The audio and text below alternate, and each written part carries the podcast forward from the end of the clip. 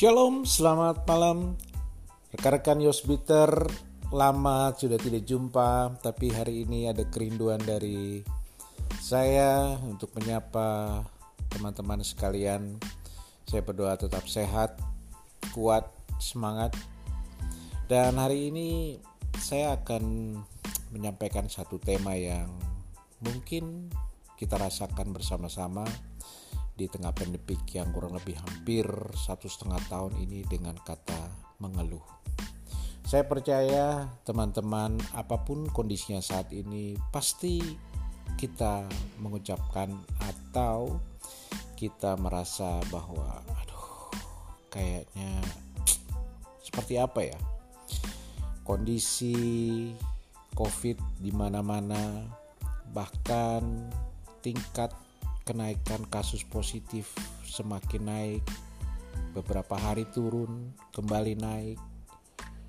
Ekonomi terasa berjalan lambat. Kesehatan setiap hari penuh dengan ketakutan kita.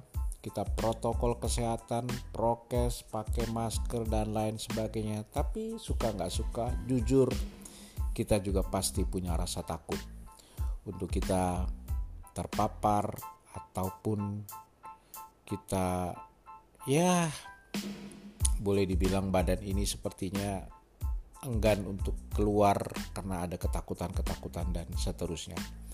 Tapi yang saya mau sampaikan eh, kenapa di dalam kondisi seperti ini kita harus mengeluh. Bukankah dengan kita mengeluh bisa menurunkan imunitas kita Bahkan mungkin dengan kita mengeluh seolah-olah kita lupa dengan kasih setia Tuhan selama ini di dalam kehidupan kita sehari-hari. Saya membayangkan dengan kata keluh ini apabila pada saat itu Tuhan Yesus mengeluh dan menolak proses penyalipan.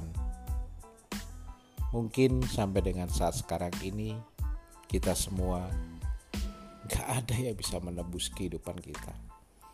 Mau ke mana lagi kita?